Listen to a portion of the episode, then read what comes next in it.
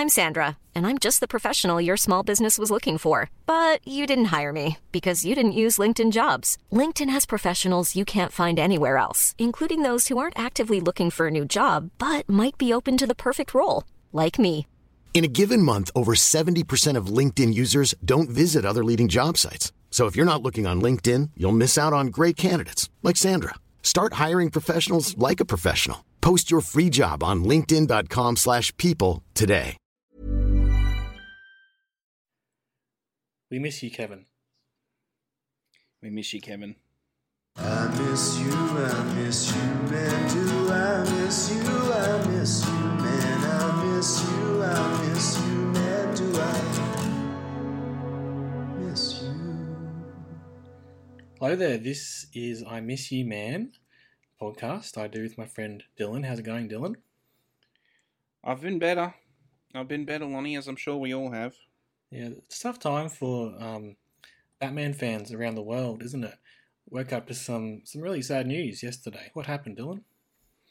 Well, apparently, the, the legendary, unmatched, iconic voice of Batman over the years 30 years, Kevin Conroy, passed away, apparently with a very short, brief battle with cancer. Really shocking. And we were just talking about it off air about something not on, something we don't approve of, something we didn't think was going to happen. I'd never thought this would never enter my mind. I don't know why. i it's one of those things, like, he's. You could just always expect him as Batman again at Yeah. some point. He's just been consistent. Like, there's never really been a gap with him voicing Batman since 1992 to this year, he did up until. Yeah, exactly right. Now, you might be coming to the show not listening to any previous episodes of I Miss You Man. You're pleased to know Batman features pretty heavily. He's one of our recurring segments almost. One of our boys. Normally, we go into sort of pop culture, um, interesting facets of pop culture, life in between is our sort of tagline. Um, but we thought we, we scrapped our plans for this week. and We thought we'd just devote a whole episode to Kevin Conroy's Batman. Um, I think it's a great idea. I think it's I think it's a good thing we're doing this. He's been Batman all our lives, hasn't he? Before we were born, pretty much. Before we were born, yeah, just. Yeah. And as you said, it's there there have been times when he was doing it, you know, on t- on a TV show regularly. Other times where you know, obviously the the games in various forms, but there have been times when he's like, "Is he retiring?" But he always comes back, and it has been that sort of constant. There have been other animated voices of Batman, but he's been the guy. Every time there's a new animated voice of Batman they try out, you just think, oh, they're not bad. They're not bad. But why, why didn't you get Kevin Conroy, though? Yeah, exactly right. Um, we'll talk a bit about him, his performance, him as a bloke. Um, and we watched some of the old episodes that he was voicing Batman for, and of course, we watched his feature film, um, Batman Mask of the Phantasm. And so we'll sort of go through that as well. Um, Dylan, just just generally, he's your Batman, right? He, he's number one for you? Not even a contest, right? And I think whenever you really talk to someone who's heard Kevin Conroy's Batman consistently over the years, every time they have a discussion of who's the best Batman, there's always that asterisk, like, apart from Kevin Conroy, who's the best Batman? Because he just is. He's a- that voice. It's a given, definitely. Um, Absolutely. It's just the perfect voice for Batman, too. It's just, I've never heard a voice that can be so intimidating if you're not on his side, but so gentle and calming if he's saving you. Really, it's perfect. Yeah, that's such a fine line.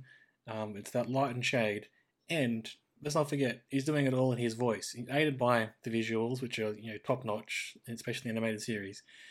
But it just it's his it's his voice that can do all of that, and he's giving one hundred percent at all times, even when it's you know the grunts and the the small little little jabs and whatever. It's always there, hundred percent of the time.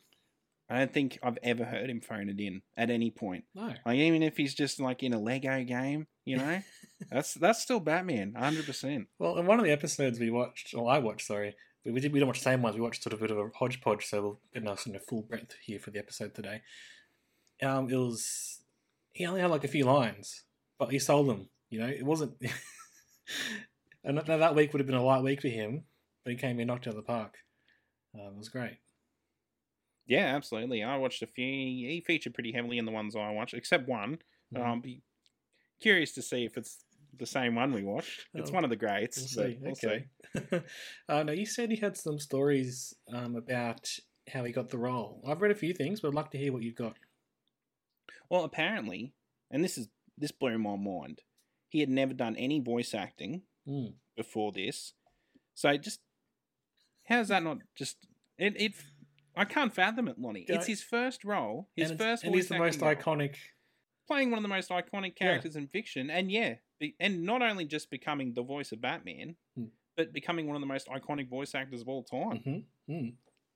Like nuts. Um, he went to Juilliard, and he was roommates with Robin Williams. How crazy is that? okay, I did not know that. That's nuts too. Yeah, that's weird because I, I, I believe Christopher Reeve was also there around that time, and he was good mates with uh, Robin Williams. That's pretty weird, isn't it? What, what stellar class. Yeah, right.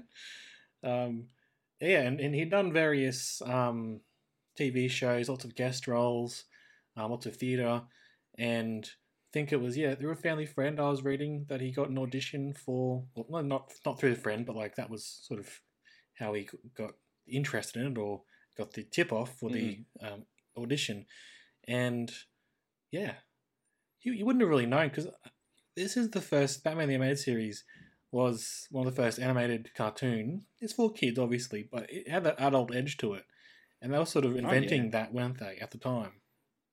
Yeah, for sure, making cartoons for everyone, not Hmm. just kids. Yeah, absolutely. So, yeah, it's just a perfect marriage. We can't talk about him as Batman without talking about his Joker, and I think, yeah, we got to shout out Mark Hamill because it seems like they were great mates off off um, screen as oh well. yeah, but he was devastated. He put up an Instagram post. He was Yeah. yeah, loved him like a brother. He said. Yeah. But you, you can't have a good Batman without a good Joker, can you? And these two playing off each other, it's just absolutely. He's he's so he's a straight man most of the time. He's always playing against a really out there Joker, but it just works so well. They complement each other really really well. For sure, and I think part of the reason there's such good chemistry there is that um, when they did the voice acting recording sessions, they're always together Mm. doing them, like a like a little radio show, Yeah, kind of. that's awesome, and it makes you wonder about those those big animated you know, Pixar films, whatever, when they record each actor separately. Is it- is that the- I mean, I guess it works, but why would you do that? If you, if you what- could There's no point. There's, there's no advantage to it. I don't understand. Yeah. But anyway, You have to have a few read throughs together, I would have thought. But yeah, it just seems like so much more fun. You know, oh yeah, getting absolutely. everyone together. Um, yeah, I can't I can't say I knew the bloke, but from whatever everything I've seen online after his death, but also beforehand for years and years, Oh.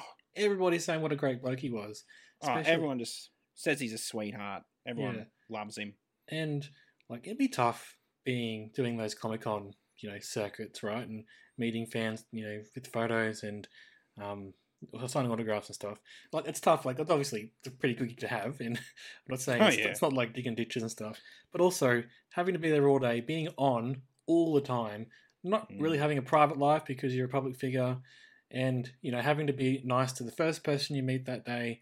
And also being nice to the last person you meet that day, and giving them that, that you know that warmth, pretty awesome. And it has to show that you, you can't act, you can't fake that. You know, you have to be a good bloke to do that.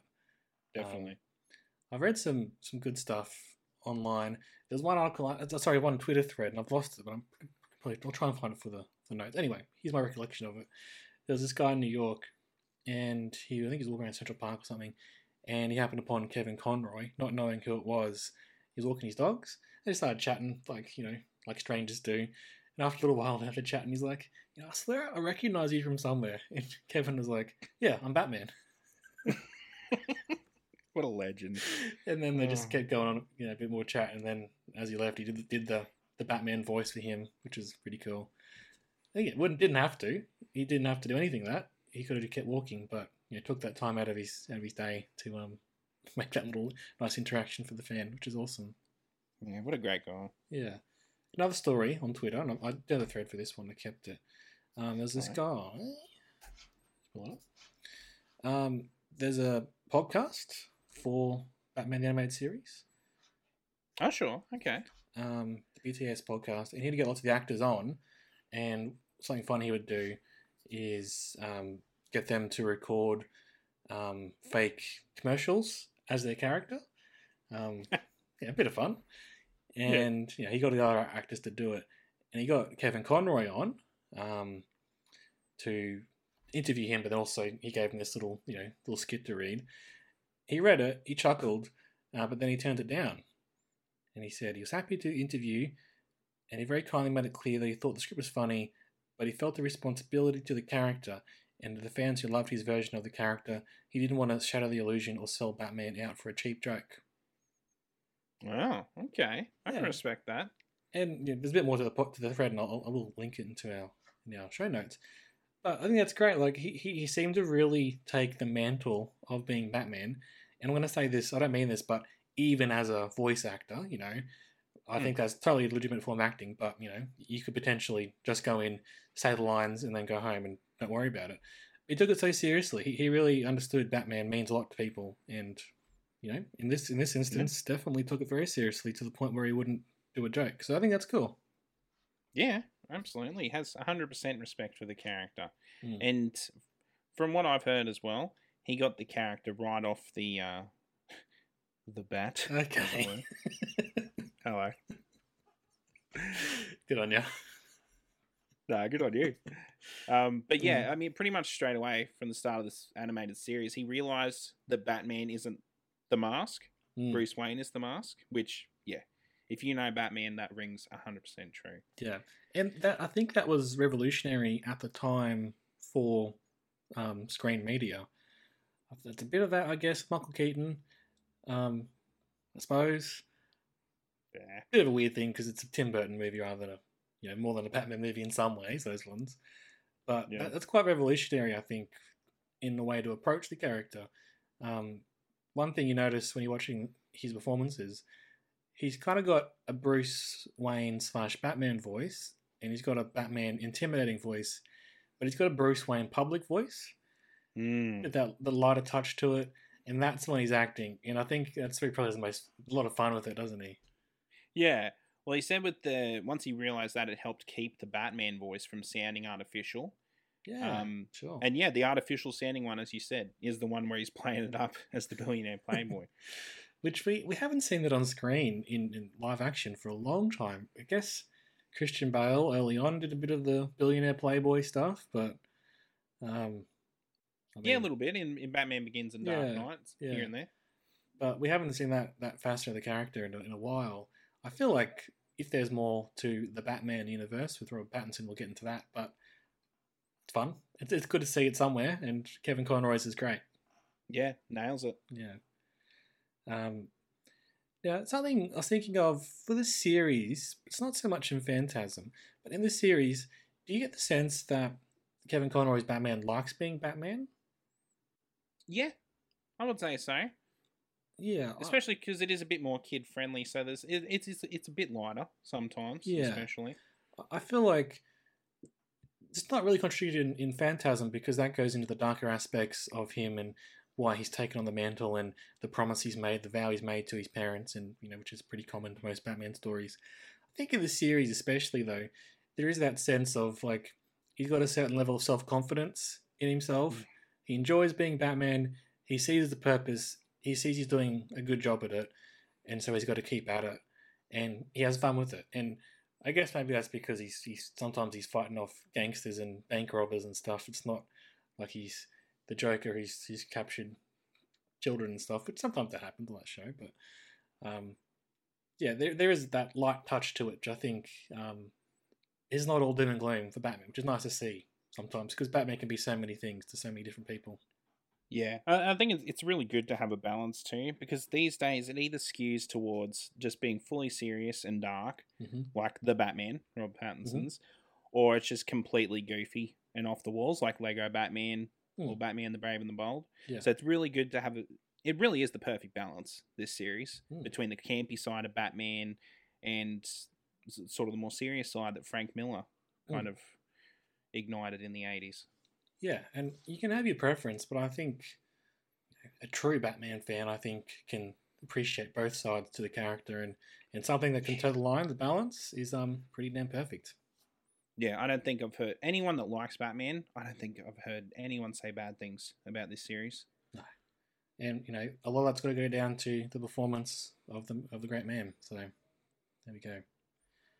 Now, for a long time, it was hard to watch this show. I remember it being on TV as a kid. I don't remember which channel or anything, but I watched it every now and then.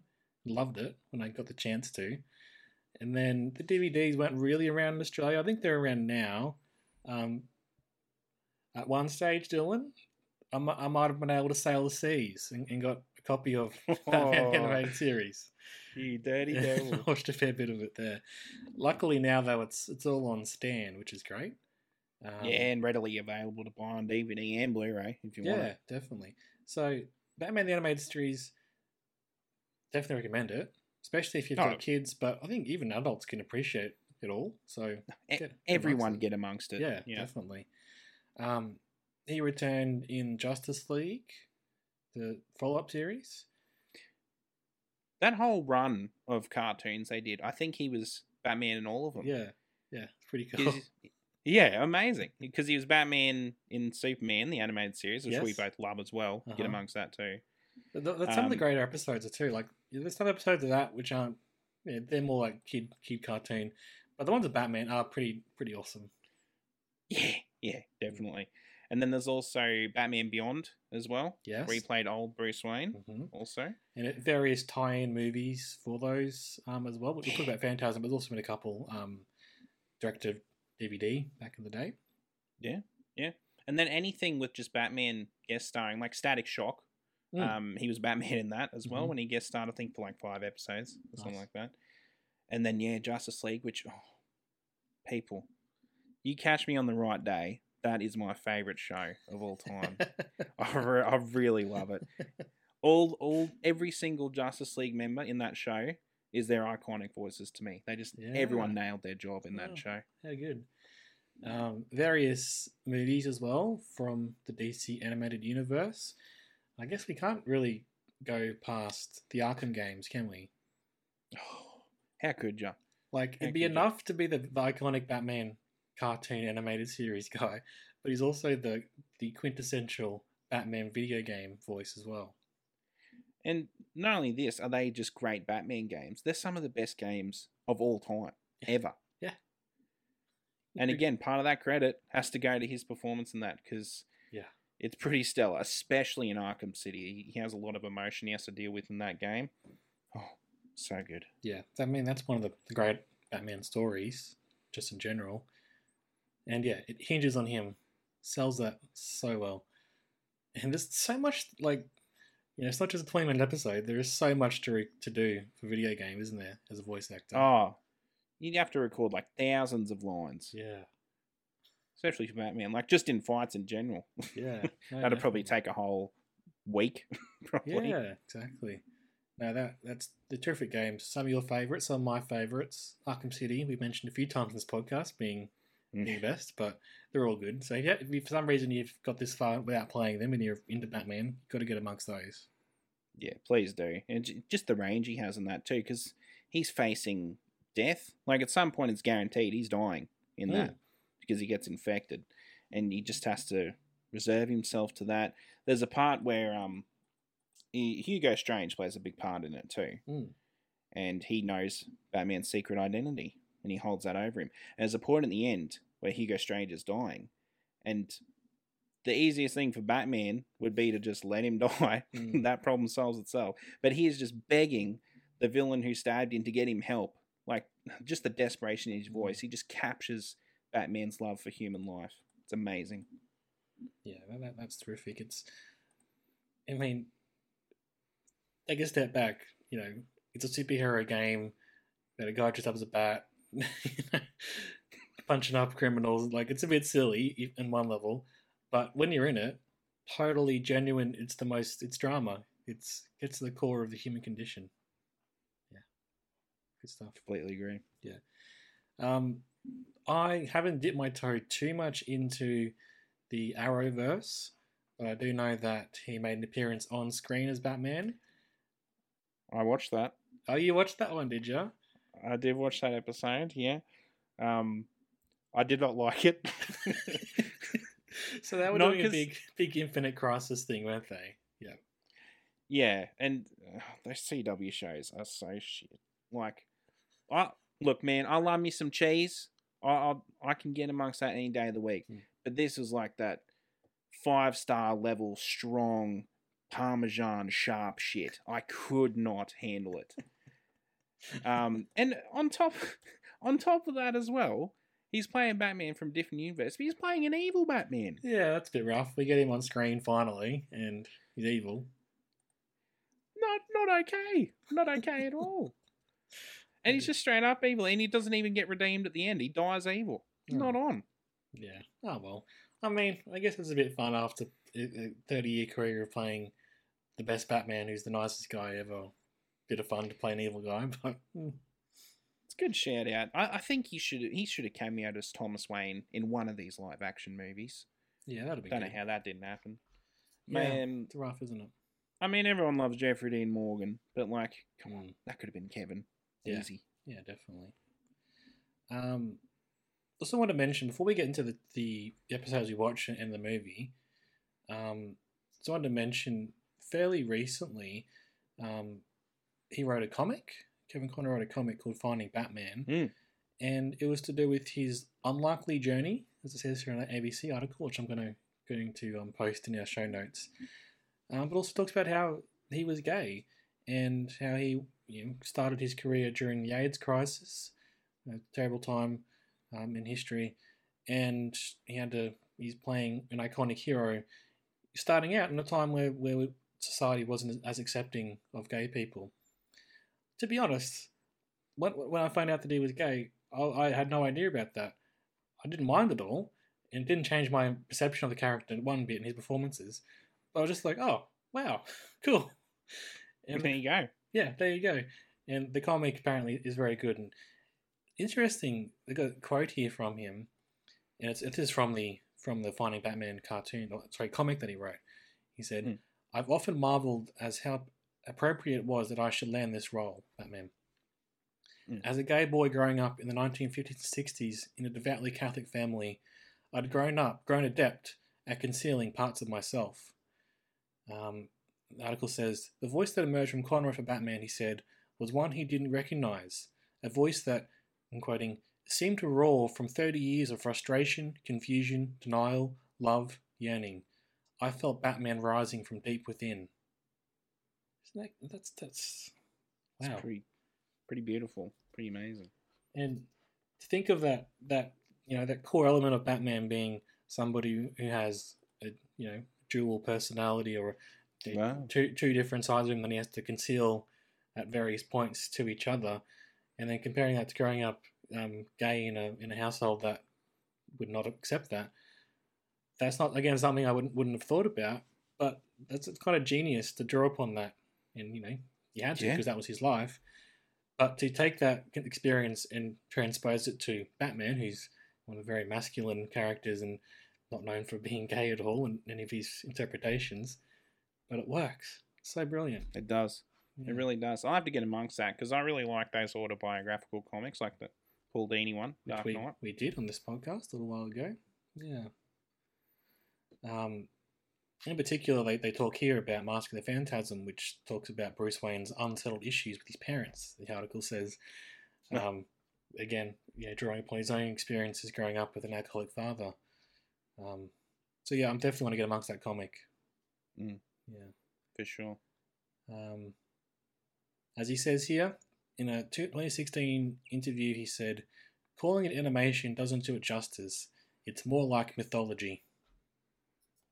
That's that's Oh. the comparison to the mythology of today is is is film and TV. So Yeah. Yeah. Definitely. shall we get into some of this mythology and talk about some of the episodes we watched and then finish it off with the movie?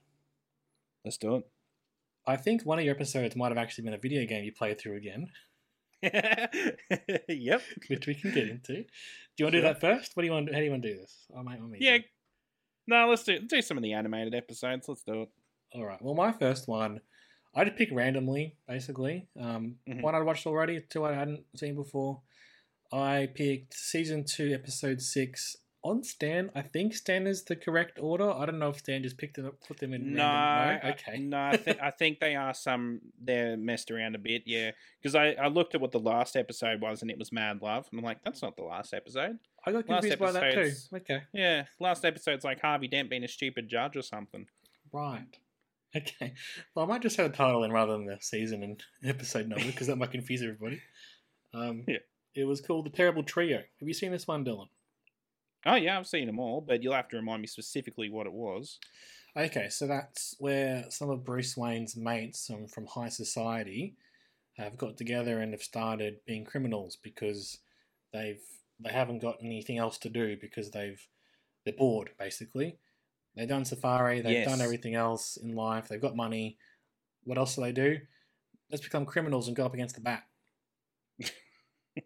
Pretty fun. Fucking hell. well, uh, relative, yeah, I suppose. An indictment on rich society, I reckon, Dylan, on the one percenters. Oh, you reckon? Um, the first thing I thought watching the episode from the very beginning, what great music, you know, for a Oh. cartoon. What? I know it's it's fantastic. I mean, obviously, Danny Elfman did the actual intro Hmm. for it. Um, can't remember her name, but uh, uh, she's a lady. She's passed away as well, I believe. But um, she scored everything else in it, Hmm. and it's it's very Elfman esque, Mhm. and it's it's fantastic. It's good stuff. Um, also, the design of Batman um, or Bruce Wayne in particular sort of um, jumped out at me in this watch through. Um, you got these these massive wide collars on his shirts. Uh, at one stage, he's got like a white sweater, a bit like um, Fred from Scooby Doo. Oh, hello. It's Hello. like classic, you know, rich boy stuff, which I thought was funny. yeah. Um, and in this episode, we got to see a bit of the lighter Bruce Wayne side, um, and it really it showed to me that you know Bruce is the mask. He's out there, he's playing golf or something with his rich society mates, um, and he's playing stupid basically. Although he does, he, he gives some good things. That they're making fun of the help and whatever, and he's like, "Don't you know their names? Or don't you want to give money to charity?" And they're like, "Nah, charity sucks. We're rich." um, How good. and he, he, he plays it so so perfectly when he's Bruce Wayne. He, he he seems to have been an airhead, you know, just the sort of guy you wouldn't Mm. think he's up to anything else apart from being a sort of rich airhead, which is just what he wants, you know. Yep. Um, at one stage, the ringleader of the of the the terrible trio, as Bruce walks away, he's like, "Dollar to dollar, he's the dullest man in Gotham City." just as funny as. Um, there's a really clever bit though. There's one one car chase when they've they've taken some money. These fellas, um, they're being chased by Batman, and they throw the money out the out the back of the car. And at first I was Hmm. like, are they trying to get like the Batmobile to, you know, to fall or something, or to, you know, get um, the wheels gonna get stuck with the notes on the ground? No, what they did, they throw the money out. So people run on the road trying to grab the money, and so Batman obviously can't run them down, run through them. Of course not. I thought that was really clever. You can see that sort of thing playing out in live action for sure. Um, the other thing I'll say about this episode in particular, and every episode, I guess, of this series, it, it really shows Batman in, in detective mode. He, Yes. which I think is you know something that gets lost on occasion, um, but not in this series at all. Um, so he notices one of the guys gets beaten up, and he notices a ring mark on his cheek, and so he he finds out where the ring is from. It's from fraternity. He works out that fraternity is where the boys went, and so yeah, he's got he's worked out who it is. Um, there's a really nice line towards the end as well when he worked out that they're just doing it for fun. He's like, you know, at least the Joker has madness as an excuse. These guys are just bored. They're just dickheads. Yeah. It was a really good ending. You know, often this this these episodes have to um, wrap up quickly because only twenty minute episodes. Um, but they've caught the guy, police are there, or Batman's tied him up, and he's like, you know what? Doesn't matter. I'll get the best justice money can buy. And the next shot is just him walking into prison, walking into his cell. no, That's good, good. stuff. It was a good episode, and I recommend it. Yeah, no, I think I think they're all good. To be honest, Oh, definitely. Come. Yeah. a couple of couple of stinkers in season one, but you know, apart from that, I think it's all pretty pretty great. All right. What have you got? Let's let's, let's trade, eh? Speaking of season one, Lonnie, Mm. I watched the pilot. Back to the I watched. I did. I did go there. I went with On Leather Wings. Is that our boy is- Man Bat? Oh, mate, you know it is. You know it is. Back to our beginnings as well. Your first episode was all about Man Bat. This oh, he played a heavy part for sure, for sure. And it's it's a classic episode. It's Man Bat introduced to this universe, so um, everyone's confused. They think that Batman's committing all these crimes and breaking into labs and everything, but it's not Batman. It's Man Bat, actually. How many times does something go wrong in Gotham City and everyone thinks it's Batman, even though every time it's proven he is nothing but great and upstanding? Yeah, has no goodwill been built up at all? that was in Phantasm too, but I guess they see him running away from a dead body and stuff in that at least. But but yeah, It's it's happened Yeah. a few times. You're it right. has. Yeah, Oh well. But you know, but people people are, people are scared of what they don't understand. I guess. So Yeah, yeah, definitely. Um, but yeah, great episode, just a classic. Like, oh, who's the man bat? And we find out, obviously, it's not Batman. Mm. You know, Mhm. it's Doctor Kurt Connors. But Is one it- of the best parts. isn't that? Are you lizard Oh fuck, that's right. yeah, that is Lizard. Langstrom? Yes, yeah, Kurt Langstrom. There we God go. Sorry. Damn it. No, no, thank you, thank you. I appreciate that. Kirk Langstrom is Man Bat. You know, this- you- there are there are plenty of I'm- scientists who become villains in these these series, so don't you worry. Yeah, yeah. They're not few and far between for Mm. sure. Um, but one of the best parts of this is that he gets a call as Batman while he's in his cave Mm. from a professor doing some research for him, and he just switches straight into that billionaire playboy voice, and it's Yeah. very weird to hear that voice coming out of Batman, Yeah. He- yeah. even though they're the same person. But I, I just thought it was cool, and he had it right from the very beginning. That duality of man, I love it. Isn't that great? Yeah, wow. Um, my next episode, if I may, Yes. is probably one of the better ones. Let's be honest. Um, Perchance to Dream. Ooh, okay. Is this is this a Mad Hatter one or is? I believe it is. Yes.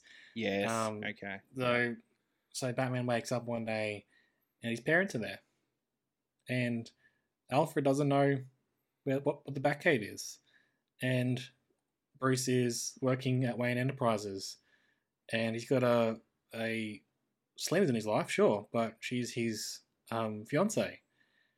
Batman exists, but it's not him. I did consider watching this one. I Mm. didn't pull the trigger at the end of the day, so I'm glad you did Okay. because it is, it is great. I do love it. It, it's a it's a classic episode. It's a classic scenario to put Bruce in, um, because it's one of those things. He's kind of got what he wants from life. Or does he? Yeah, exactly.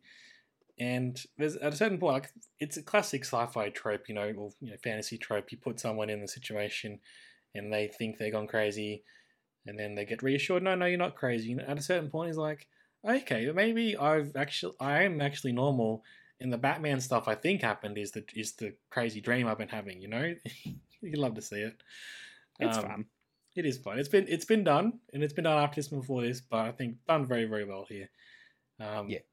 And there's one stage where he's he's finally accepted it. He's like, okay, I'm gonna go with this. Wasn't sure at first, but you know, the nightmare is over, which is a really heartbreaking thing for him to say. But then straight away he's like, all right, my parents are here, love them. Let's go to the opera. All right, Selina, let's get married. Let's do it. Let's do it. He's just like really digging in. Of course, it can't last. He um, happens Mhm. to look at the newspaper, realizes that there are no words there. Looks through all the Mm. books on the shelf, there are no words in there either. So the fantasy that he's in can only do so much with his mind. It can't give that level of detail. Um, so then he has to fight Batman. Turns out in his fantasy world, it's the Mad Hatter, and Mad Hatter was trying to give Batman what he wants, what he needs. Um, that that dream fantasy sequence, but Batman can't do that. Bruce has made that vow in real life. He he wouldn't be the person who wants to be in the Matrix with the, you know, getting getting the dream. He has to be real and living his life. Good episode. Great episode. Um, I'm also reminded in this episode that the classic mustard shirt that he wears in his suit for this series. I'd love to see that in live action at one stage. I know the whole point of live action isn't just to recreate stuff that's already been done in the comics and in the cartoons. I'd love to see it though. Oh, I don't, I don't know if Pattinson could pull off a mustard shirt, Lonnie. I, I don't know. I'd love to see it. You'd love to see him give it a crack? It'd be good. Um, Okay. this episode, as I mentioned it being really great, and well, spoiler alert, by the way, um, there's just such warmth in his voice, in his happy Bruce voice in this episode, and it, it's so heartbreaking to to see it turn into his intimidating Batman voice. And there's also he's got to play play the fantasy version of Batman, really creepy, which is you know, obviously Mad Hatter's interpretation in the dream sequence. So. Um, yeah, huge range. It's a great like this. This series is so so many episodes. There are some about all the rogues gallery. Um, there are some where Batman doesn't feature very heavily. This is a real Bruce heavy episode, so I'd recommend it. It must have been a nice muscle for Kevin to flex to play an actual genuinely happy Bruce Wayne. Mm, Probably the first time in that show, nearly. just You'd about. argue. Yeah. Yeah. Um, like we said before, I think he finds joy in, in some sort of fulfillment being Batman, so there is that aspect of it. But Mm. this is the, the fantasy of everyone involved about what happens if his parents are still alive. It's never going to happen, but every now and then you can get a, get a crazy fantasy con- concoction and give it a go. No, good stuff. And I love the Mad Hatter getting love in this show. He's in a fair few episodes. It's great. He made an appearance recently in Harley Quinn as well, which you need to get amongst if you haven't already, Dylan. Yeah, they put that up on binge, so Mhm. I, I am going to watch that at Good some stuff. point now. Let me know finally given us. Mm. They finally gave it to us, dirty Australians, Lonnie. Some of us had to go do some dastardly things to see before this, so Um, that's uh, that's disgraceful. I- I've never sailed the seven seas in my entire life. I don't think that's true, but okay. Well, Hey, I'm Ryan Reynolds. Recently, I asked Mint Mobile's legal team if big wireless companies are allowed to raise prices due to inflation. They said yes. And then when I asked if raising prices technically violates those onerous two year contracts, they said, What the f are you talking about, you insane Hollywood ass? F- So to recap, we're cutting the price of Mint Unlimited from $30 a month to just $15 a month. Give it a try at mintmobile.com slash switch. $45 upfront for three months plus taxes and fees. Promo rate for new customers for limited time. Unlimited more than 40 gigabytes per month. Slows. Full terms at mintmobile.com. Hiring for your small business? If you're not looking for professionals on LinkedIn, you're looking in the wrong place. That's like looking for your car keys in a fish tank. LinkedIn helps you hire professionals you can't find anywhere else, even those who aren't actively searching for a new job but might be open to the perfect role. In a given month, over 70% of LinkedIn users don't even visit other leading job sites. So start looking in the right place. With LinkedIn, you can hire professionals like a professional. Post your free job on linkedin.com slash people today. Um, that's slander. Sorry, that's enough of that. Anyway, what have you got up next, eh? Next, I watched one of my favorite episodes. Probably watched this one, probably top five most watched, I would Mhm. say. Cool. Beware the Grey Ghost. Aha, yeah. I Did- didn't did didn't watch it this time, but it's one of my favorites. It is really great. it's great. great. But also doubly sad now Mm. that we've lost Kevin Conroy and also guest stars in this episode, Adam West as the Grey Ghost himself. It's a really interesting episode, and it's a kind of I don't know. It's just it's just really cool to see Batman have a hero to admire. That's a, The it's a good Ghost? concept, hey? Yeah. Yeah, yeah, it's great because it's basically Adam West is playing this guy Simon Trent, I believe mm. his name was, who is an actor on a show called The Grey Ghost, where he was a vigilante solving crimes, and then at some point there these crimes start to appear in Gotham City that are mirroring crimes in the show, Mm. and so Batman's like, oh, I, I, I remember this, I've seen this before. I used to watch this show when I was a kid. yeah. Um, and so he tries to tra- track down like these tapes of the show, but everyone's like, no, no, we don't have those. No one has them. They they got lost in a fire. So he needs to track down Simon Trent, who Mm. worked on the show, and he's just a bit sad. And it's probably a mirror of Adam West's life at the time, or at least a bit after Batman, where he just can't get any other acting work Mm. because everyone just sees him as the Grey Ghost character, Mm. and he's just constantly having to sell off all his memorabilia and memories and treasures from his time on the show just just to make rent and Mm. stay alive. And uh, at the end of the day, Batman ends up inspiring him, just like he inspired Batman. It's just a beautiful episode. It's great. It's really good. It's a love letter to Adam West in a lot of ways, isn't it? Having him be there. Yes, Yeah. definitely. And it, al- also, happy ending. It revives Trent's acting career at the end of the episode. Which Yeah. kind of happened for Adam West a little bit, Yeah, too. indeed. And he, he came back as Batman in some animated series of, of movies eventually. Yeah. And some of the best ones, too. by the way. Ah, good stuff. That that that's that's in this show is so good. When you're doing Batman in a movie, you got to be big. You've got to be operatic. You need to tell a huge story. There aren't many times in screen media where you can tell a little Batman story. You know that delve into these sort of little hidden aspects of his life. So that that concept, if you just said, "Who was Batman's hero when he was growing up?" It's it's an awesome concept for a Batman story and an awesome episode. That's why the series is great. It just can do small, little, intimate stories. It's fantastic. Um, I heard something recently to do with Batman and TV, and I don't know if you've heard this either. Um, it was on the Weekly Planet podcast. Our boys, Maso, Mr. Sunday Movies. Yes. Yep. They mentioned that the reason why there's never been a, a Batman television show since the 60s is because no one's really sure who has the rights to a Batman live action animated series. Did you have you seen- have you heard anything about this before? I, I've heard that like the rights are dicey with um, doing live action Batman. That's kind of why Gotham didn't really touch Batman until like the last frame of it, Yeah. just so they could get away. And they're like, uh, and there's Batman. Yeah, okay, we're done. You can't sue us. We finished the series. It's over. Because the thing is, that series was made by Fox, I believe, in the 60s. And so potentially they still have claim to a Batman and Robin being on a television show, live action. However, DC slash Warner Brothers obviously own Batman, everything else. But like, if one of them tried to make a new Batman show, potentially just the lawyers would come out and it would be stuck, and you'd have to pay a lot of money either way before even getting there. So that's why potentially why there's never been one. And when Batman does appear in live action on television shows, it's never by himself. It's always, you know, like in that episode he was in Batwoman or whatever.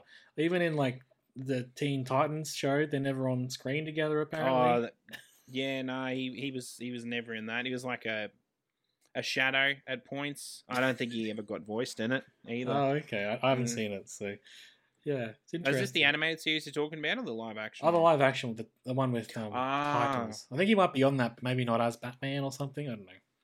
I think I think it's just Bruce Wayne. Yeah, Is Nice. is it? I think it's the Jorah Mormont of uh, from Game of Thrones. Okay. Yeah. Yeah, you don't you don't know Game of Thrones, do you? No, but I was going with you anyway. I believe you. Okay. You're right. Good you. You got my back, even though you don't know what I'm talking about. I love it. Um. Anyway, that's it. I wonder, I wonder if they would do one eventually. My point there being, you know, you can't tell these stories in live action because there's no live action television show of Batman. That's potentially why maybe we'll never get one, or maybe someone's got to pay someone a lot of money, which DC doesn't seem to want to do these days. And they, for the longest time too, you just couldn't get Batman '66 on Mm. VHS, DVD, Blu-ray because of these bloody fucking rights. Yeah. Um. Finally, they worked it out. Thankfully. Yeah, So. yeah.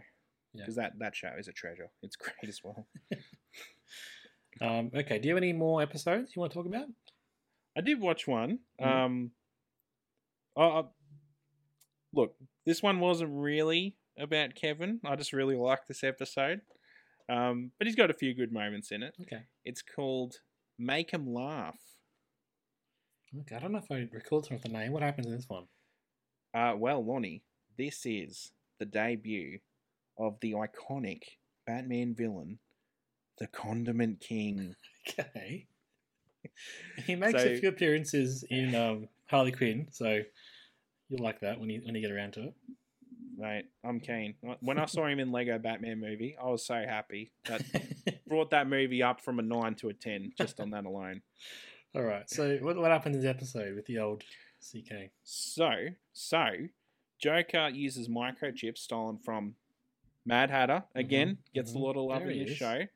Yeah, and so he brainwashes all these famous comedians into just like becoming supervillains, um, just to like ruin their reputation, send them to, jail because they, he's a bit scorned, they were judges who tossed him out of a comedy competition Okay. previously.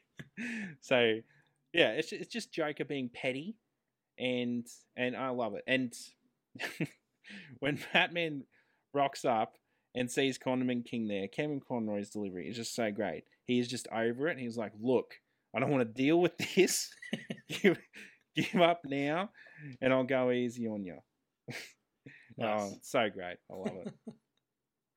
Okay, I don't think I've seen that one. I'll have to get amongst it. That's cool. oh, mate, it's one of the best. All it. Yeah, sweet. Um, I watched one more episode. I watched it just before this podcast started today, Dylan. So it's Ooh, fresh off the fresh off the bat. While you your boy was working, you were enjoying Batman. Okay. Um, it was called Trial. You seen Trial? I mean, I have. Have at some point, remind me no, what not happens recently. Batman goes on trial in a kangaroo court in Arkham Asylum. Pretty fun. yes, Yeah. yes. This so there's, great. there's a new prosecutor in town who doesn't like Batman. Often they don't because you know, he's a vigilante. Um, and also, obviously, people in Goth in Arkham don't like him either because he puts them there. And so they capture the um, prosecutor and Janet Van Dorf, and they bring her in to um, basically work out in this trial with all the super villains in the jury, Joker as the judge, Ben Chilkist, I think would be actually a pretty good villain for a live action adaptation. if you, if it'd be very hard to nail, but if you do, I, I agree. I think it would be That'd be good. Yeah. Oh, be so. Good. I don't know if it would fit into Pattinson's. Maybe not. Um, but we'll, we'll see if they do another. If they fit Batman back into this new DCU with Black Adam and Mm. Black Adam and stuff, that could work. Yeah, yeah, maybe more for that. There'll be a way. Anyway, he's a bailiff. Um, Two Face is there as the prosecutor, and Of course. this um this DA who hates Batman has to defend him on trial about whether he's going to live or die. And as she talks to all the villains, they're all like, "Well, Batman made me do it. I wouldn't be here if it wasn't for Batman. He's the one who's the problem." And she's like, "Well, weren't you already a villain before this, Mad Hatter? You were going to kill that girl anyway, and Batman just happened to save you. Not his fault that you're, you know, he's he saved you of anything from doing that crime." Um, and as she goes along, she's like, she sums it up and she says to the villains, you know what? You'd be here. Maybe you'd be a bit different, but you'd be here anyway, if not for Batman. And in fact, Batman didn't create you. You created Batman. Um, and then they, Yeah, she convinces herself by the end. yeah, exactly. There's always been that thing in Batman about whether you know it's Dark Knight escalation. Is is he the one who causes more trouble than he than he solves? Or does he attract the crazies to him rather than being you know the intimidating force who has to you know clamp down on them? This this episode takes the view that he's the one who has been forced into this. I mean, you can make the argument pretty convincing the other way too, potentially. Um, but that's why the character is so so fascinating. Um, so good, they get away in the end, which is great. yeah. But the, the he, they convince the jury. They they say, you know what, Batman um, is not guilty of this, but we're going to kill him anyway.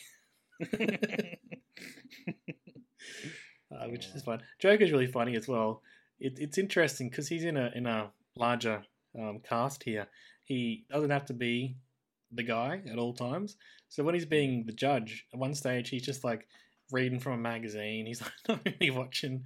He's like, um, uh, Harley Quinn is is there and she's in the witness box and he's like laying his head in the lap just they're just chatting and stuff. just like some quiet character work for the Joker. just fun to see.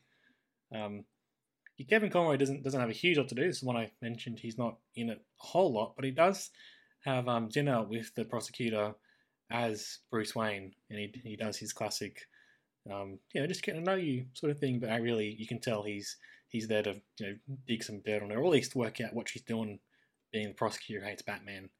Um, that's when she gets captured. But yeah, it's good good stuff. Good episode. Oh, that is a great one. Fuck, this series is so good. Oh my goodness. I was reading that this. I think I'm going to watch the whole thing Oh, again. g- I think good, I am. Good on you. This concept of Batman going on trial in Arkham City, oh, sorry, in Arkham Asylum, was um, mooted for the movie they made, um, which became Mask of the Phantasm, which we'll talk about any minute now. Um, but they realized that it maybe wasn't a very thrilling um, concept for a whole movie of Batman sort of being, you know, in a chair the whole time. Mm. But they thought, you know what, we'll take the idea, we'll put it into an episode. Yeah, I don't think it'd work as a movie. That's probably a bit long. Hmm. But yeah, just a short, fun, you know, Yeah. trial episode. Come on, Good can't stuff. that. Now, was there any other episodes you watched, or just a video game you played through? no, not not a Batman the animated series. That's pretty much all I watched there. Cool. Do you want Do you want to hear about Injustice Two, Lonnie? Take it away. I played Injustice one back in the day, but I didn't get around to number two.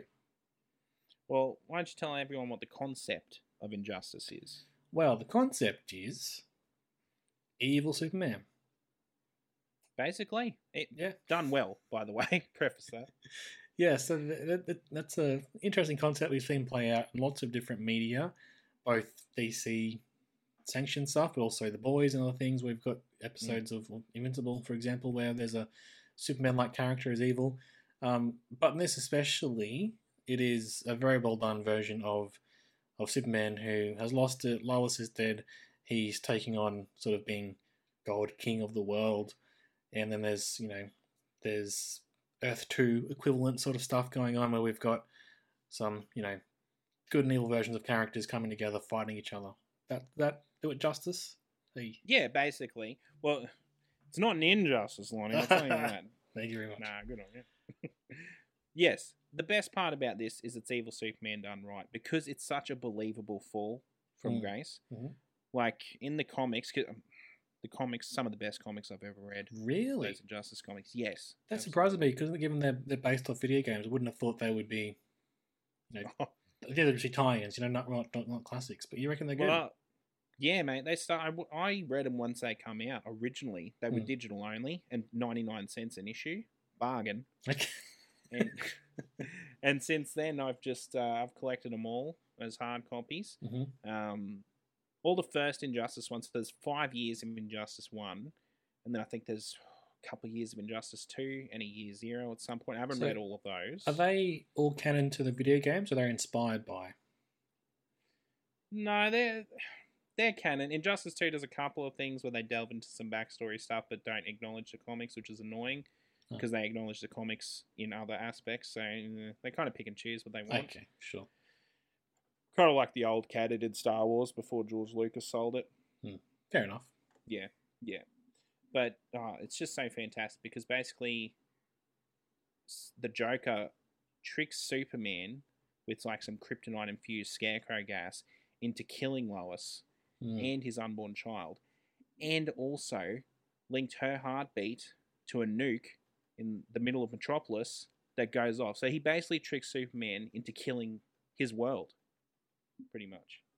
It's pretty Everyone he loves in his life. Yeah. It's, well, you would understand why that would send you off the edge, right? Yeah, definitely. Yeah. So he just he just straight up murders the Joker after that, and that's when him and Batman start to diverge, and the friendship starts to fall apart. The more Superman just loses his way and just becomes a tyrant, Hmm. and just basically says it's going to be a peaceful world because I'm going to rule it with an iron fist. And because previously, what didn't work clearly because everything turned to shit Wow. in my life. So yeah, yeah. When I was at my peaceful best, mm, I happened. lost my whole world. So yeah, exactly. So Injustice One the game. I like it. I like it a lot. But the story, just with these doppelganger mirror universe counterparts coming and going, oh look, look at the mess of this universe. I'll come help clean it up. Okay, bye. So they help him capture evil Superman, which is good. But Injustice Two is purely focused on the Injustice universe. There's no doppelgangers coming in. Okay. They're all sorting out their own shit, which makes it much more intimate and much better. And it's so fun playing through it again too. I remembered all my old combos. My Batman is still fucking filthy. I'm so good with him. I remembered like my 14 hit Green Lantern combo. Okay. I am the sickest dog. Just saying. um, but the story is just fantastic, and the graphics are fucking beautiful. Okay. Like the facial capture in this is incredible, and apparently they all did their own work. So you're kind of seeing a live action Kevin Conroy because it's all his facial expressions, it's all Mhm. his body movement as Batman, and it's incredible because it's just Brainiac comes and starts to invade Earth, pretty much, and Batman has to make this choice. He's got Superman locked up in a Red Sun prison, but he's the only one that can stop Brainiac. So he Mm. lets him out, and it's kind of this like tension, like we have to work together because enemy, the enemy is my friend, you know. That's cool when they're old, you know, comrades having to. There's tension there. That that's interesting. Yeah. I know, and you, you can just tell they still really love each other and they care about Can each they other. trust They're each best other? Mates. that that's why it's so good. That's why it's so good. There's so much tension Right. between both sides. You've sold And- me. Oh mate, you need you need to play it. It's Okay. amazing. And there's this this bit at the end where they're invading Brainiac's ship, and it's just the boys, and the chapter's called World's Finest. I'm like, mm, so good. I just I love Batman and Superman together. They're the best. they really are. And it's just like old shoe. They're just like you know, you go you handle this, I'll handle this. You go do that. I Mm. got this. But at the end of the day, once they beat Brainiac, they just fall back into Superman just wants to kill him and wants to get rid of Mm. him. Batman's like, no, we can't. But yeah, they're just too far gone from each other's ideals at this point. So, Wow. but oh, it's amazing. It's so good, so good. Are we expecting a Injustice three at any point? Uh, NetherRealm hasn't announced their next game. There's been rumors that it was going to be Injustice 3, but then apparently now it's going to be Mortal Kombat 12. Okay. Um, but I don't, I don't know if Kevin Conroy recorded lines for it, so we might not get him as Hmm. Batman again in Yeah, it, which is going to be a tragedy. But, um, Okay. but still, I, I would love to see this universe revisited because it's very Yeah. interesting. Yeah, the the, the Batman or the, the DC um, video game universe has gone a bit different recently. They've had like Gotham Knights, people don't seem to love that much. Yeah, apparently the gameplay is like really shit. Mm, Which, like, you had Arkham games right there. You know how to do a Batman Yeah, game. The yeah. formula's there. You just had to do that again. strange. I'll, I'll play it eventually if it comes to PS4, um, or if I get a Oh, PS5 look. in ten years, I guess. You bloody pleb living back in the last generation of video game consoles. Um, but there's also a Suicide Squad game, isn't there, around? But I don't know if that's Yeah, so it's Coming coming out soon. Hell to Pay, I believe Mm. it is. Yeah. Yeah. No, it looks fun. Yeah, I mean, there'll be new Batman stuff eventually. Don't don't you worry. But yeah, but without Kevin Conroy, unfortunately. yeah, just might take a bit to recover. To be Mm. honest. Um, shall we finish t- by talking about Mask of the Phantasm? Let's do it. All right. Now, this is one I've watched a little while ago, and it's one I'd, I'd heard about people saying this is one of the best things ever, a cult classic. By the time I'd watched it, um, it had the release at the cinema, but didn't get enough publicity. Kind of didn't get the justice at the time that it deserved. By the time I watched it, it'd been built up a fair bit to me, and I watched it and I was like, yeah, that's really good. And then since then, I'm still thinking, oh, that's pretty good, but everyone talks about how great it is, right? I watched it again, Dylan, and I'm like, you know what? That is really good. Everyone's right. I had the. I, I had the exact same reaction the first time I watched it. Okay. I'd heard about how this is one of the best Batman movies, period, including live action, anytime. Yeah. I watched it the first time. I was like, oh, okay, yeah, it's not bad. Mm. You know, it even pretty decent. But you know, subsequent viewings, keep watching it over and over. You're like, nah, this is this is really good. I think the more you really get and appreciate the character of Batman, Mm. the better movie it is. Because it, it's really a character piece at the end of the day. Absolutely. And I think maybe, um, like when I first watched it, would have been probably just after The Dark Knight, so, you know, Yep. which is a different Yep, kind of. Batman movie. And then since then, we've had some other examples of Batman and media, which vary in quality, put it lightly. And you go back to this, and you're like, oh, like, yeah, this is classic. This is this is a character study of the man. This is where everything makes him good, um, and it got quite a simple story, well told, which I love. And it's different. It it's a love story basically. This movie, it's a romance. which we love, but we don't always get that in a you know in an animated in an animated film and in a superhero film, but also you know getting aimed more towards kids and stuff. So I, I think I think it really works. Um, just from this, the, the very beginning, the the choral voices in the music as we're going through the CGI generated Gotham City, which we haven't talked. I just love the red sky of this of this Gotham mm, which they did recreate to a certain degree in the Batman this year, which obviously some nods there. It's just so good. It, it really does feel like Gotham is this scary, weird place. It's just got everything. yeah, almost hellish. Mm. Indeed. Yeah, and it makes sense. You're like, oh, yeah, this is definitely where Batman lives. in Yeah. place. you get it right off the bat. Yeah, yeah. Yeah. Um, the so this was made in between the first and second series, I believe, of the animated series. Mhm. It was doing so well. They're like, okay, we'll give you a, a film to you know make a bit more money, obviously, but also you know, it, to help expand the brand. It was supposed to be direct to video at the beginning. Last minute, they changed it to be in the cinemas. And so, from what from what I've read, and I think you might know a little bit of the story as well they crunched it basically. They really had to get things going out in cinemas really quickly. A feature film you can take two or three years. They they had to do it in like eight months or something. And then once it got to the cinemas, it barely got any publicity. Is the idea, and kind of sank without a trace. City, shitty, bad. Why, why would you do that, Warner Brothers? Yeah, Force them to make it a feature film and then don't even promote it. Dog act. Um, you will know though that our boy Roger liked the film. That's good. Hello. Hello. How many stars do you give it? Four. I think he gave it. I don't have the stars in front of me, but if you give me one second, I will find out. Alright, okay. He better have given it four. Or else I'm coming for him. Beyond the grave. I don't care where he is. I'll find him. You'll find him, won't you? Yeah. Um, do you, do you want to? While I'm looking this up, do you want to give us a bit of a rundown on the on the story, please? Well, basically, with this movie, there's this new villain in town called the Phantasm, who starts killing all these like prominent mob figures in the crime world. Mm. And again, as we said before, they start to blame Batman for it, uh, which you get. You know, it's a it's a dark character in a cape. You know, you know. Yeah. And he's always at the scene of the crimes where Batman is. So Yeah, you can see how that mix up is there.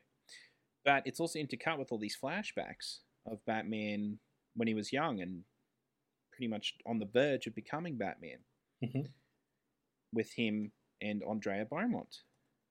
And it kind of throws him for a loop because he starts to really fall in love and really care for this woman and he starts to become happy and starts to lose his way with his vow of basically becoming vengeance to Yeah. criminals. There's that scene that's been going around social media recently, um, and it, it's the classic scene of Batman mythos. He's talking to his parents' grave, Oh, and he says, best scene in the movie. yeah, Best scene. one of the best scenes of Batman in general. Let's face it. Yes. He says, "I didn't count on being happy. What do I do now? I'm ha- I've found I found someone I love. That goes in the face of my my vow to rid the city of crime. How can I, how can I comport this with my my love for this woman? Yeah, and just just apologizing just to his parents. "Oh, I'm sorry, I can't I can't avenge you. I know. And then, but then uh, talking to various people throughout the movie, they're like, no, they'd want you to be happy, but in his his psyche, he's like, no, I can't be happy and provide vengeance for them. Doesn't doesn't work. It's really Oh, yeah. compelling, isn't it?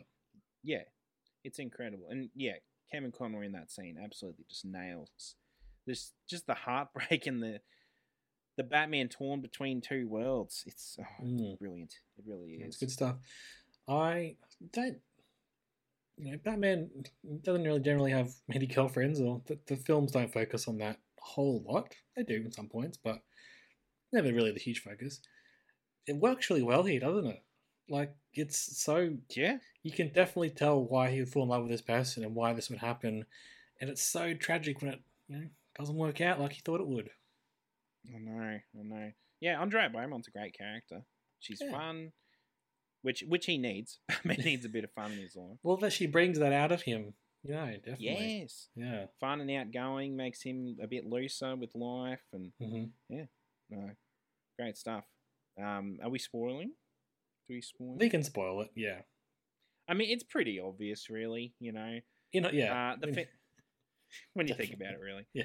yeah, the the phantasm turns out to be Andrea Beaumont Hmm. because um, the the mob bosses that she's knocking off are all responsible for killing her dad, which is why she didn't end up marrying Bruce and she kind of left without a trace and It- broke it- his heart. And It's a real like classic film. Like it happened in the 1940s where we we promised to fall in love and we'll meet here at this one place, and then what for reasons we can't explain, we can't be there, and then you, you don't get together. It's, yeah, it's straight out of a 1940s romance melodrama. timeless, It is. timeless, Lonnie.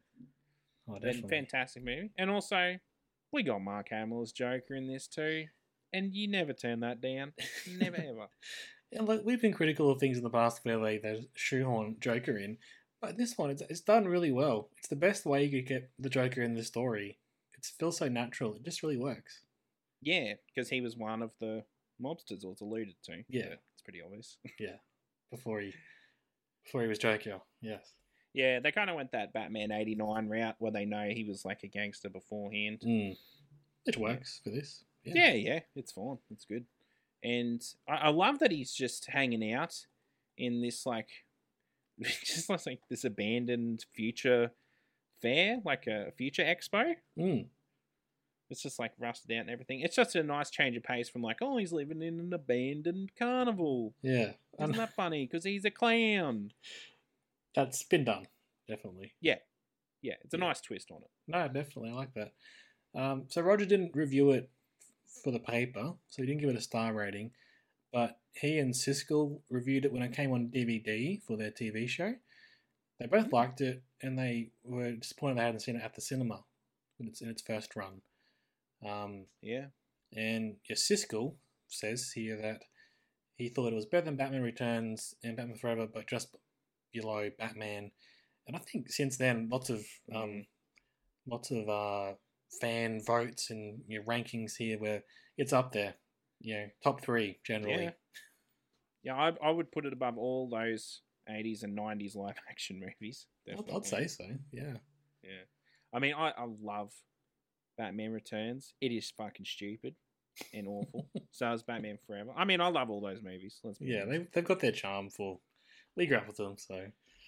Yeah, yeah, have to. Have to respect them. but um, yeah, as far as actual quality, good as shit Batman stories go, top tier stuff right here. And what this does, which again is something I appreciated more on this this viewing, it, it gets to the heart of like explaining who Batman is.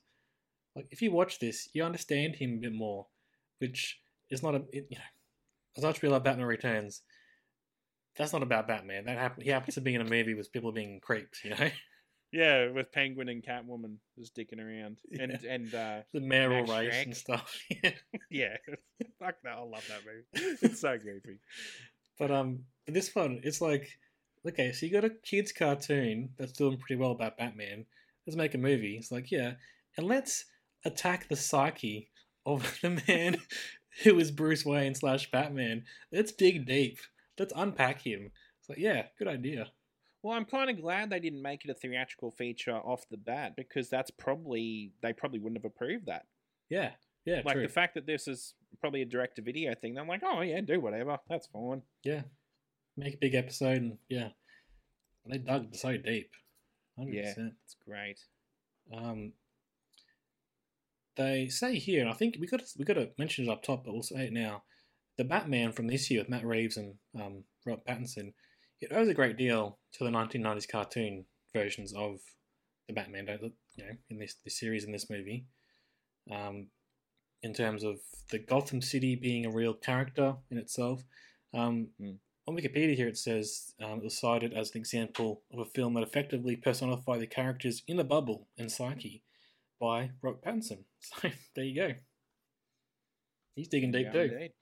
Hmm. Nah, good on him, I reckon. Um, another thing I appreciated in this viewing um, was the Joker's cute jetpack that he that he has. I just thought it was really nice. Sure. Yeah. Okay. Um, and this the lots of the car chases in this film I thought were really well done. Just like Yeah. just just like good action. Um, and the fact that when we're having the final battle in that um, futuristic sort of Tomorrowland esque place that's fallen to ruins, that Batman ends up fighting in the miniature city, like a kaiju sort of thing, which is good fun. That's great. Um, yes. It's there, you know, to evoke King Kong and Godzilla and whatnot. Um, but yeah, also, Clash of the Titans. yeah, definitely. But also, I think you could you know, take the metaphor that you know Batman is a has a huge has a huge imprint on this this Yeah, city, huge, huge presence in this city. Yeah. Yeah. yeah. and he is like their protector, like a Godzilla is protector in various forms of those stories, larger than life. Yeah. Um, also, I meant to say before, you could kind of work this into the Batman, into Robin Pattinson's world. This could work as a sort of precursor to that Batman. He's a bit darker, I understand. Maybe not exactly, but this idea that, you know, Robin Pattinson's Batman, if he ever fell in love, it'd be, work out pretty much like this, where he wouldn't be able to be Batman and be in love, I don't think. I'm getting that? Yeah. Does that make sense? Yeah, yeah, yeah, definitely. And oh my goodness, what is happening over there? So that Batmobile's going on, obviously. Apparently, skidding around the corner, coming for someone. Jeez, sorry about that. Uh, but yeah, I was gonna say in that uh, deleted scene they released of him and the Joker Mm. in the Batman, and if you haven't seen that, watch that because that's a great scene. Mhm. It really is. It didn't really fit into the movie, but you Works. can tell how heartbroken the director was to not put it in there on Matt Reeves. Yeah. Um, but the fact that they know each other and they're familiar with each other, yeah, it could also work for this. Yeah. This could be the reason why he's in Arkham after this whole incident. Yeah. That, that's what, I don't think don't think it happened like that, but the way I was watching, I was No. like, yeah, this definitely it, it, it, It makes it a good thing. Makes it a makes it feel like it's part of the canon, you know, of Yeah. the Batman mythos and Yeah. no, it was a you know, it was a sad reason to watch this for this episode today, but I'm glad I did and I'm glad I went back to it. For sure. Yeah. Also, the design of the Phantasm, great design. As as Joker says in the movie, pretty much just, you know, the Ghost of Christmas Future. Yeah. but it works. definitely does. Yeah. Um, we said before in the animated series that that Bruce seems to be sort of at peace with himself. I think this journey through this film kind of maybe gets him there eventually. Still pretty heartbreaking though. Like he's in the series, he's got that confidence. He enjoys being Batman. He's he's made the vow and he's sticking to it. But this is obviously him wavering. It's really hard to watch in, in that respect. It's it's Mm. pretty heartbreaking. Yeah. And also that scene where he finally becomes Batman for the first time and suits up, and Alfred sees him and is just in shock. Mm. Brilliant, brilliant stuff. It's a really good demonstration of the fear factor, which we're kind of used to now because we've seen Batman so many times in so many different forms. But when he goes to his first sort of vigilante um, night and he, he comes down and he's like just in his balaclava and his hoodie and stuff, and they're like, or beanie, sorry, and they're like, get away. And they're like, who the fuck is Yeah. this guy? What are you doing? just talking to him in his normal voice, like, Yeah. stop. Please Like, stop. what the fuck? What are you? Get out. yeah. We'll Um, shoot you, I think. But then a guy turns up, he's a big freaky bat. That is a bit scary, isn't it? So that kind of does work out why he would do that. Yeah, it's great. Great stuff. All right. Well, anything else you want to say about Kevin Conroy and, and the Batman? Mm. What more is there to say? Absolute goat. Perfected his craft over 30 years. Playing Batman right up until the end, until Mm. this year, in the MultiVersus game that came out that I'm a big fan of. yeah, I'll, I'll miss him. We all will. Yeah, it's you know we said his career became defined by the Batman, but he ended, he knew what that meant to his fans and to, and to himself, and I, I'm just so glad that you know somebody who was there being Batman, which is an important character to us and, and yeah, to the world. Let's face it, we need Batman makes a lot of money. He's he's one of the premier um, characters of our times. To have a good bloke playing him and doing such a good job and being so committed, it's been really special. and having so much respect for the character, as much respect for the character as all the fans do. Yeah. Might not, might not get that again. Yeah, it's sad. It's a really sad time. Um, I, I hope this episode of our little podcast has done some some justice to him. It's just been our experiences and um, how much we've appreciated him. Um, I'm glad we could do it. Good idea, Dylan, for scrapping the, our other ideas and just doing this today. It's been good stuff. Yeah. Oh, we'll miss him. Yeah. Uh, we've got other podcast episodes about Batman you might want to look into. Uh, we did the Long Halloween uh, episodes or movies that came out um, last year. We did Man Bat. What else we done? Controversial Batman opinions, hot Yeah, hot takes. takes. Yeah. Yeah. Um, the Paul Dini We reviewed comic. the Batman. oh, we did. We did a special one that night. That was good. And let's face it, he'll be back soon. Oh, mate, this ain't his last appearance. Definitely not. I've actually got an idea for for a future episode, which you might get into. Brilliant. I'm keen. okay. Um, we're on the socials. If you want to get in touch there and share your thoughts about um, Kevin Conroy, that'd be great. Love to hear your experiences too. Um, I mean, what else there to say, Dylan? I miss you, Kevin. I'll miss you, Kevin. I miss you, man. Do I miss you? I miss you, man.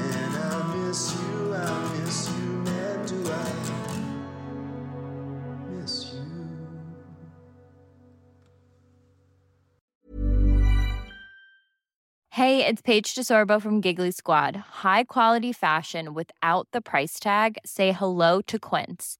I'm snagging high-end essentials like cozy cashmere sweaters, sleek leather jackets, fine jewelry, and so much more. With Quince being 50 to 80% less than similar brands. And they partner with factories that prioritize safe, ethical, and responsible manufacturing. I love that. Luxury quality within reach. Go to quince.com slash style to get free shipping and 365 day returns on your next order. Quince.com slash style.